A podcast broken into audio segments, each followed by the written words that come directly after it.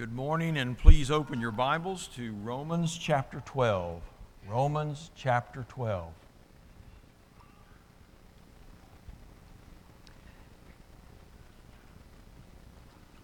Was I supposed to wait for somebody to read the scripture? Open your Bibles to Romans chapter 12, and somebody else is going to come up and read the scripture right now.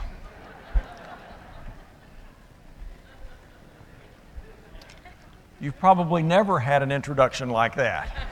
Yeah. Yeah.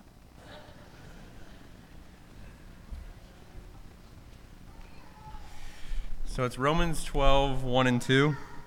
I beseech you, therefore, brethren, by the mercies of God, that you present your bodies a living sacrifice, holy acceptable to God, which is your reasonable service.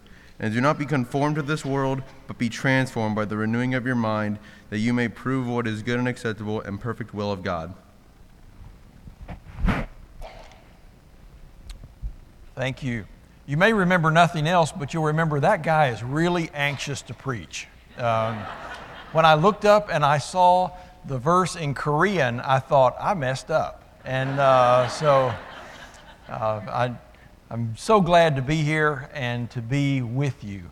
Um, I want to take just a minute at the beginning just to sort of love on y'all a little bit. Uh, I don't know if you all get around and go different places much.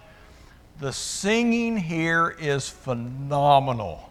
And I, I recognized it on Friday night. I thought this is a great singing place and this is a great singing church. And I hope to come back and be with you sometime just to sing with you.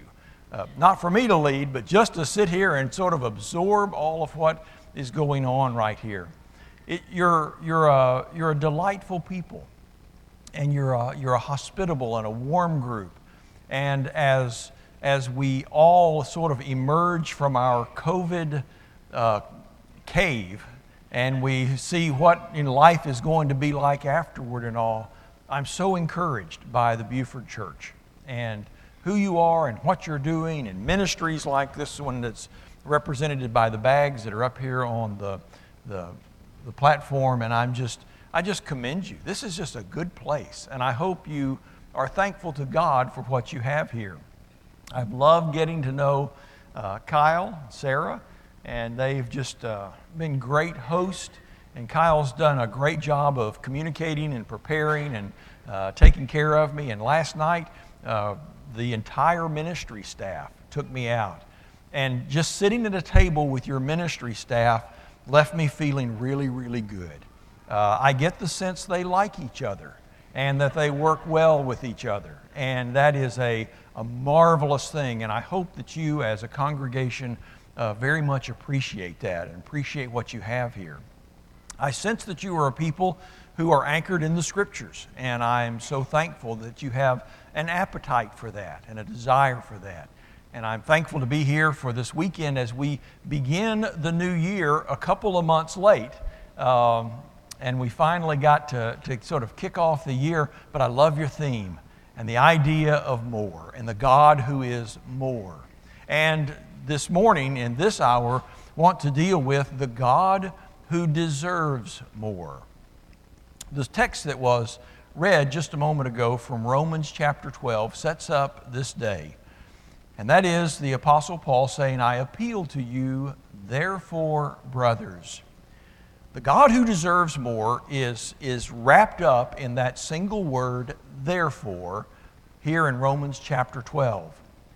What he's saying is that what we've been talking about for 11 chapters up to this point, all that has been described about God's eternal plan and the sacrifice of Jesus on the cross, all that has been described about what God has done now prepares us for what we're about to say.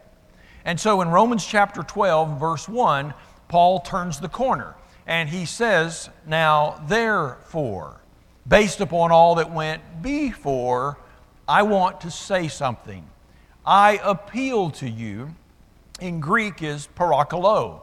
Now, maybe the most significant thing for you to know about that today. It's something that the Apostle Paul would often use as he would say, Now, this is what it's about, or this is the heart of what I've been trying to get around to. And if you were to travel to Greece today, parakalo is how you say please. Whatever you're asking for, if you want to order in a restaurant, you ask for something parakalo. Well, in in the, in the New Testament, when he says, I appeal to you, it's parakalo. It is please. It is I exhort you. It is this is what it's about. It is okay, turn off your phone, look at my eyes. This is what I want to make sure you don't miss. And that is parakalo. Therefore, based on all that's gone before, brothers, by the mercies of God, I urge you, I appeal to you to present your bodies as a living sacrifice. This morning, as we look at the God who deserves more, reminds us that all of this begins with what God has done. And that's one of the, the, the, key ideas that we've been sharing all this weekend. It begins with God and begins with what God does. And it is anchored in what God has done before anything. There's a there's something in the National Archives that someday I hope to, to go and see if it's ever out and on exhibit again. But it's a, it's a pardon from Abraham Lincoln. From back during the Civil War, there was a man by the name of Roswell McIntyre who fought in the Union Army. And Roswell McIntyre deserted. Armies look very, very dimly on desertion, especially in time of war because it can get other people killed. And so he was captured and he was sentenced to be executed. That's just the way it is, and it just wasn't going to go any other way. But Roswell McIntyre appealed his conviction, and he went up the ranks, and eventually he wrote a letter to President Abraham Lincoln. It landed on his desk. And in the letter, Roswell McIntyre said, I am without excuse and I deserve to die. But if you will pardon me, I will play the man. Well, that letter and the pardon he received from, from Abraham Lincoln, that letter with the pardon written on it by Abraham Lincoln, is in the National Archives today. And there's a little note that goes with it. And it says, Taken from the body of Roswell McIntyre at the Battle of Five Forks River. It was the last cavalry battle of the Civil War.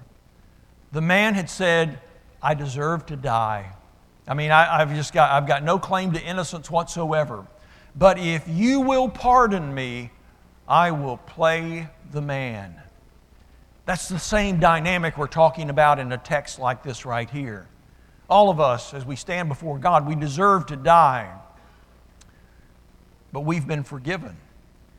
And we've been told to play the man, play the woman.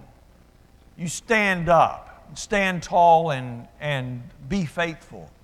And so, what we are called to do as Christians is, is not something where we're, we're out trying to prove ourselves so that God might like us, but God has already loved us and based on that, we then respond. That is the therefore. So I appeal to you, please, brothers, therefore, by the mercies of God, that you present your bodies as a living sacrifice. One of, the, one of my favorite places where we see this, this message that's all around us, if we just have eyes to, to open up and see it, is in the songs for the Lord's Supper.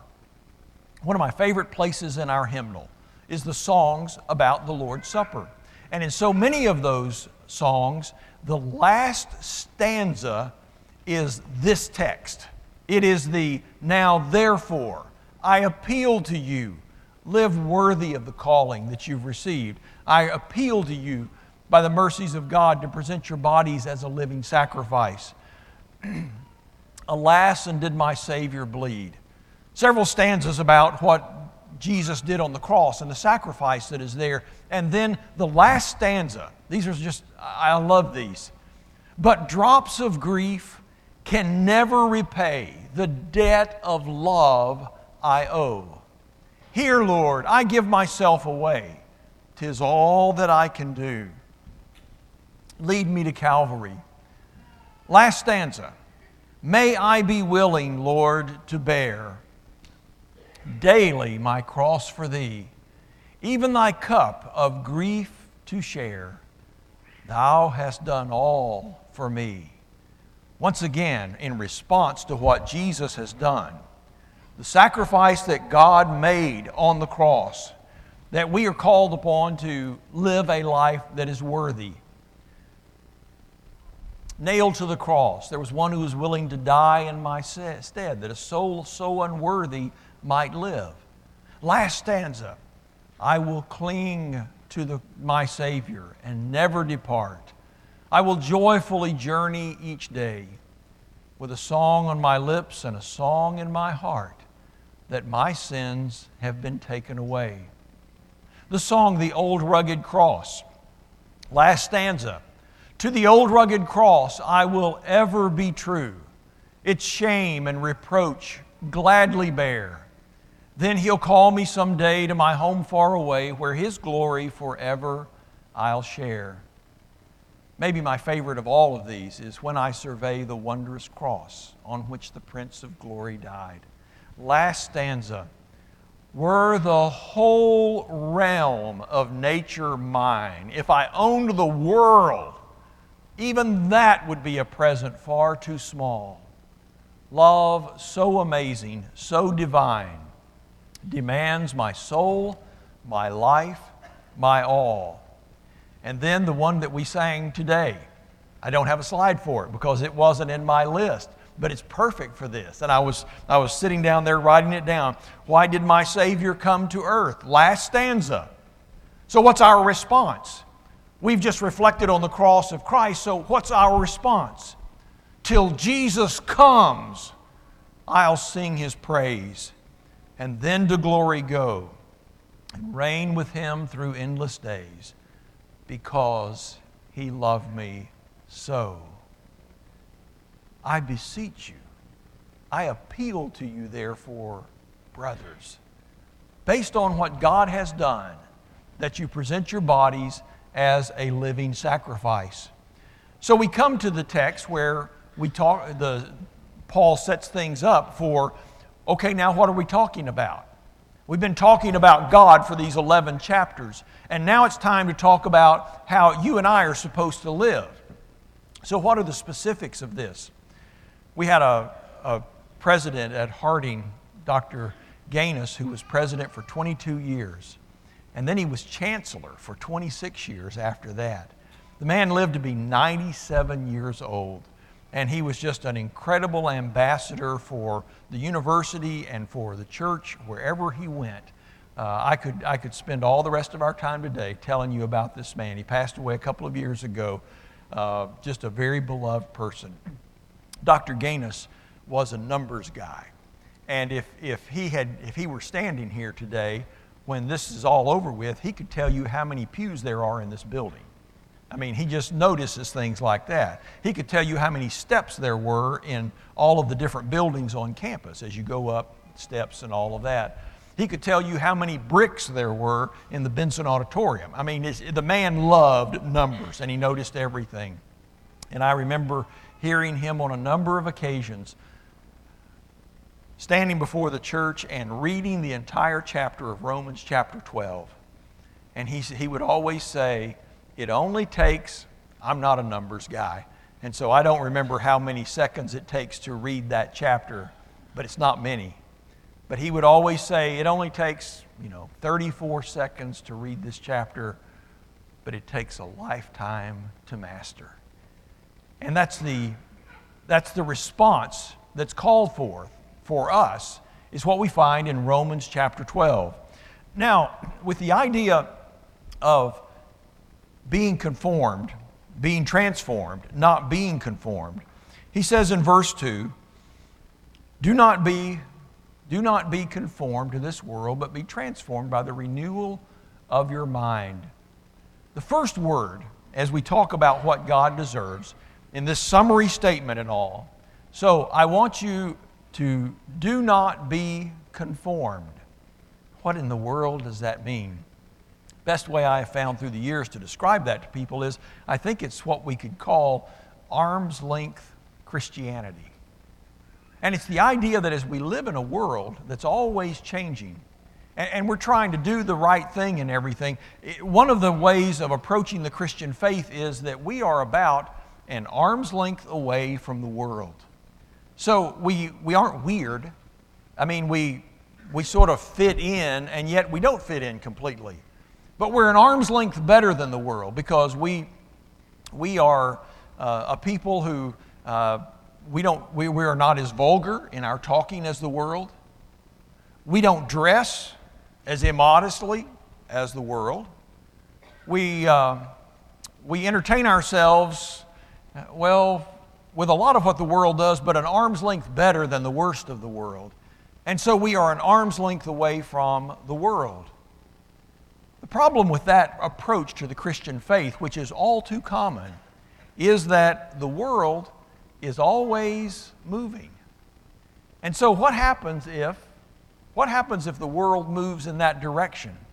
There's a gap, first of all, and I feel a little, little weird and, and, and a little bit out of disconnected from the world. And so, sort of to make things a little more comfortable, I walk back, I walk over here and I, I sort of situate myself about an arm's length away from the world again. And I feel comfortable. And I still, my language is a, an arm's length better than the world. My modesty is an arm's length better than the world. The way I entertain myself is an arm's length better than the world. My, my morality is an arm's length better than the world. Time goes on, and the world moves again. And the world goes over there, and because of how uncomfortable we get with being too weird or too out of sorts with the world, I get over here and I find my place once again an arm's length away from the world. And it happens again and again.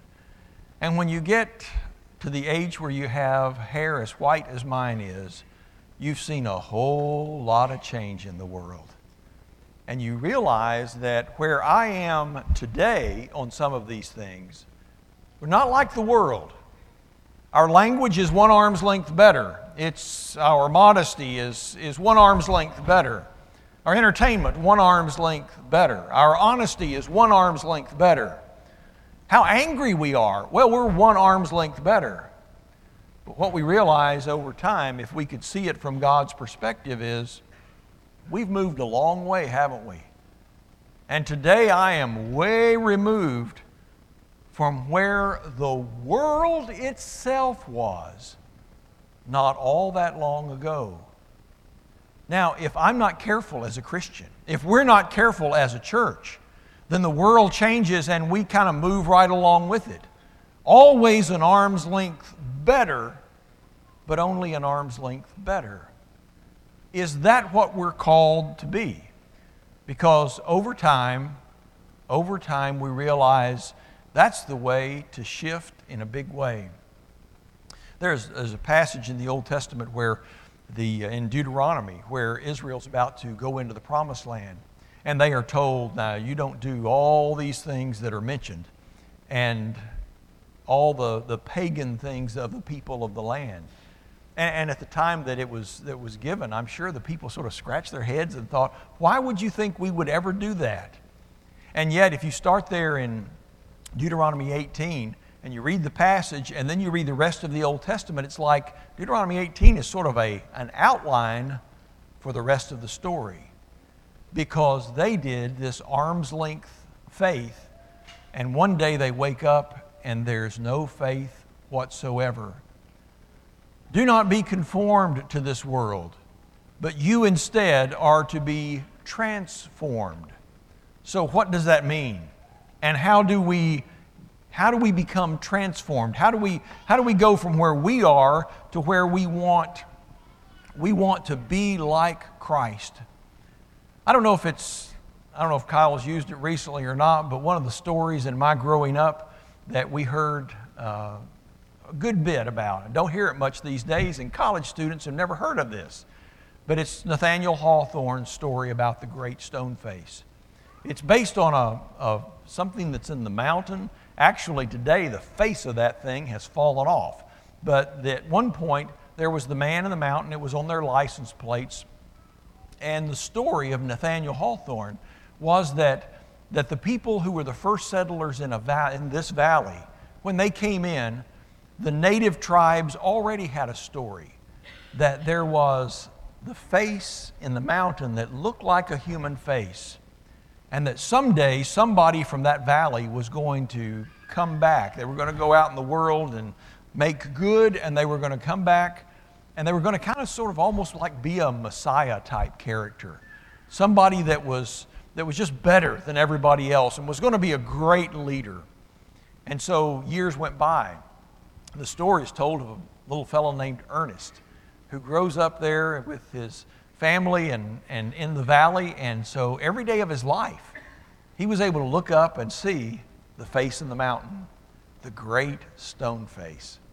And he always wondered, and the people would talk in the village always about, I, I wonder who it might be or when it's going to happen. And as the story goes on, there are, there are people who grew up in the valley who went off and who came back very famous. And one of them was old Blood and Thunder. He was a, an army general. And he comes back, and they have a big parade, and they think this is the great stone face.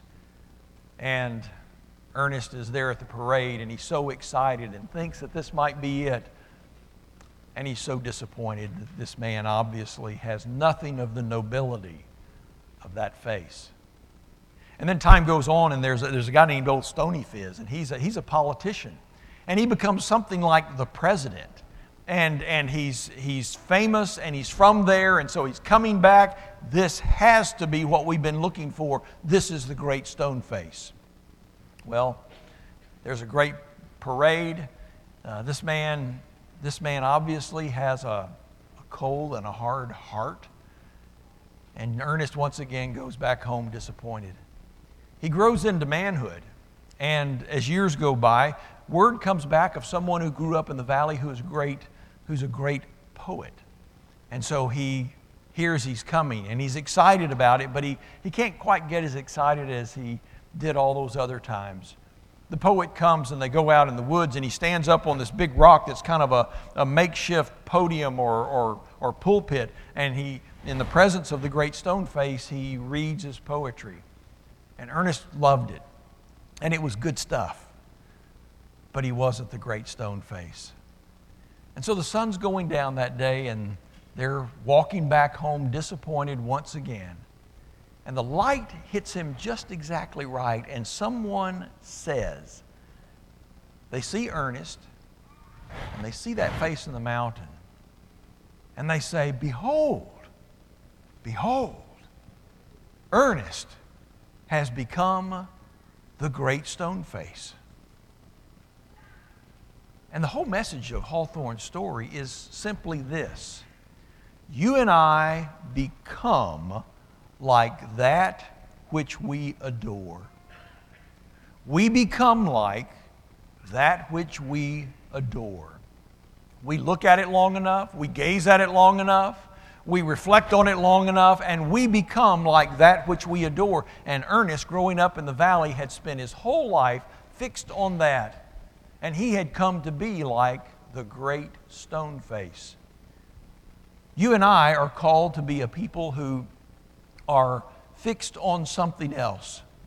You and I are to lay aside every encumbrance, and we are to look to Jesus that's to be the thing that's the, the focus of, of our affections and of our adoration and what we look at and what we think about and what we're absorbed by.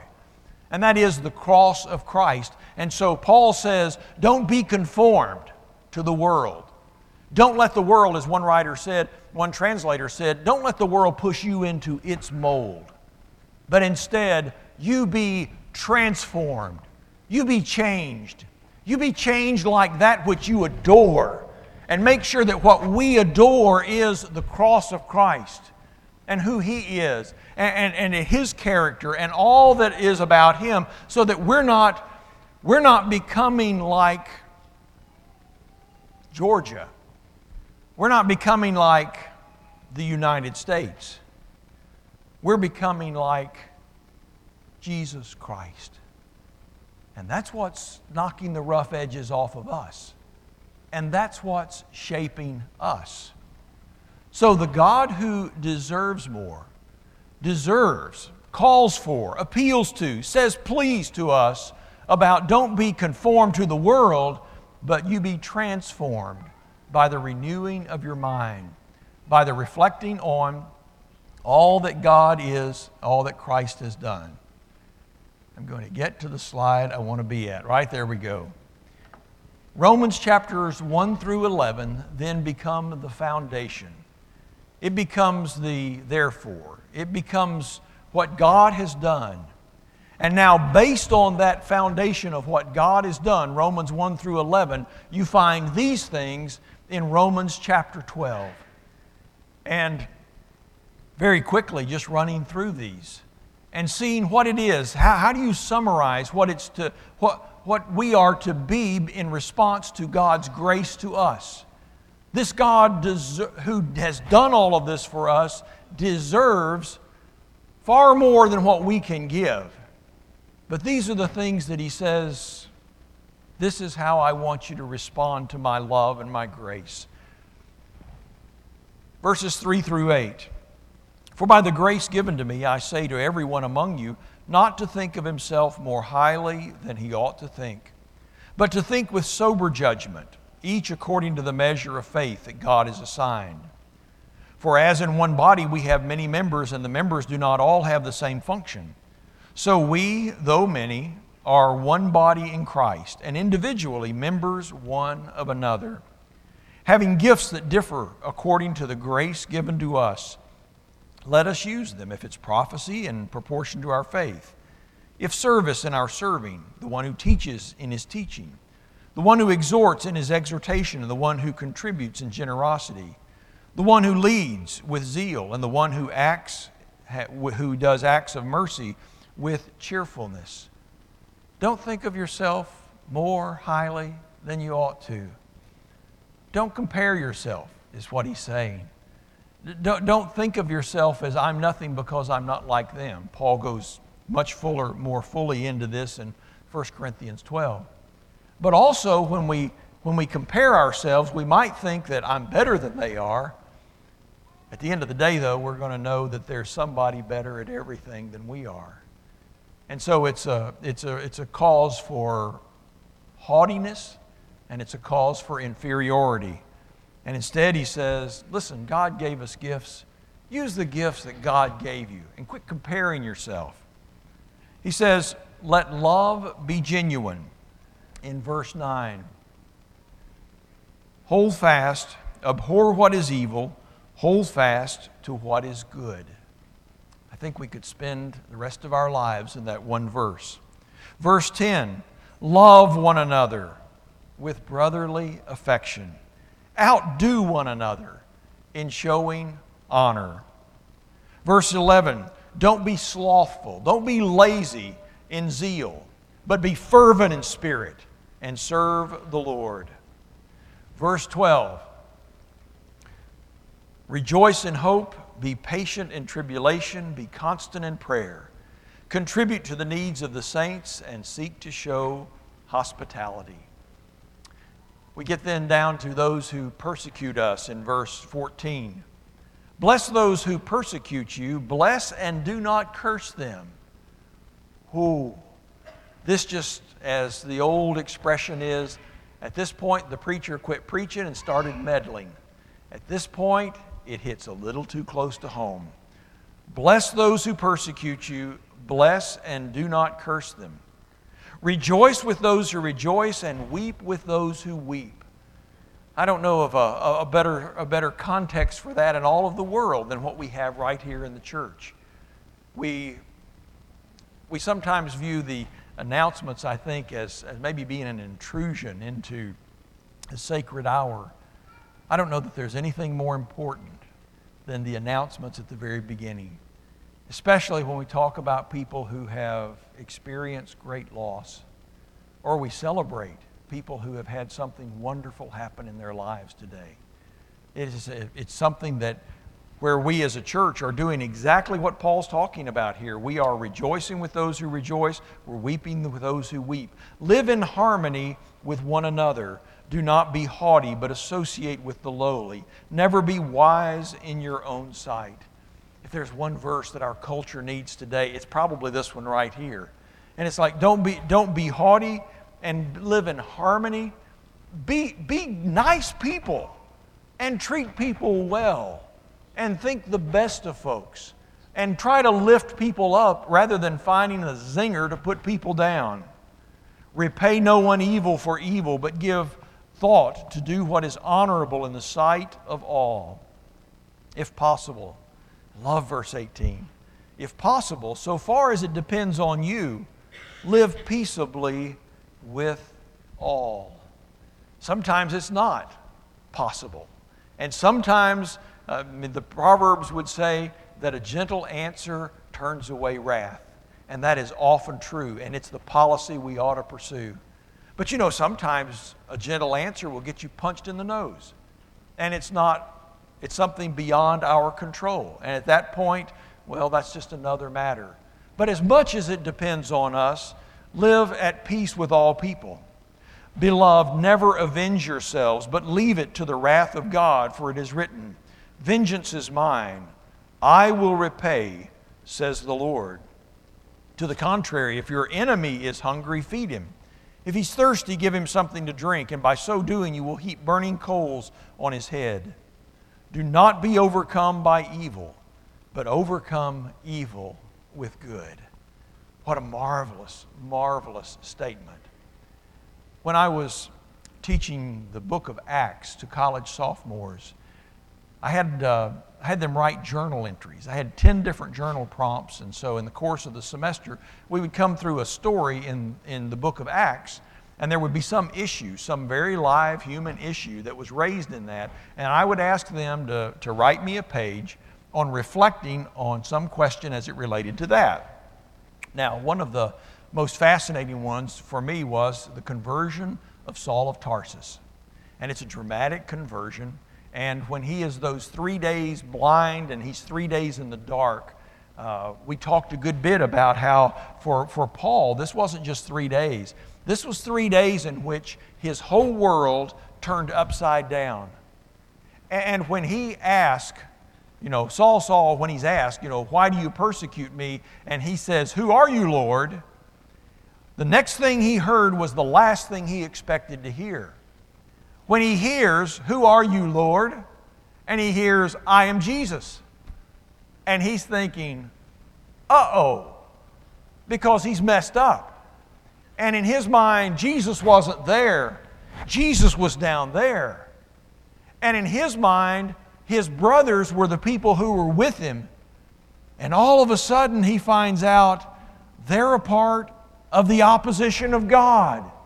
And so, for three days in the dark, he is having to sort through, before Ananias comes through to him, he is having to sort through up is now down, and good is now bad, and friends are now enemies. And the enemies that I was going to persecute are now my brothers. And the whole world, I can't imagine how scrambled his brain was in all of that. Well, as we studied that in the book of Acts, I asked the students to write me a, uh, a reflection. And I said, If you are a Christian, what changed when you became a Christian? Now, a lot of people in my class had, had, not the majority, but a lot of people had grown up going to Sunday school and in the church and in Christian homes and all. And so for them, it was a really good reflection to think about okay, what did happen when I was baptized? There were some people who had a Saul of Tarsus kind of a story to tell. But on the prompt, it said, if you're, if you're a Christian, what changed when you became a Christian? If you're not a Christian, what would have to change if you became a Christian? We had a number of Chinese students at Harding at, at that particular time. And uh, had a number of them in my class. And they had almost all grown up in a context where Christianity was viewed as being a very ignorant way of looking at life. So most of them had grown up in atheistic homes. Most of them had been surrounded by atheism their whole life, and they were astonished when there would be somebody who was a doctor, somebody actually teaching a class.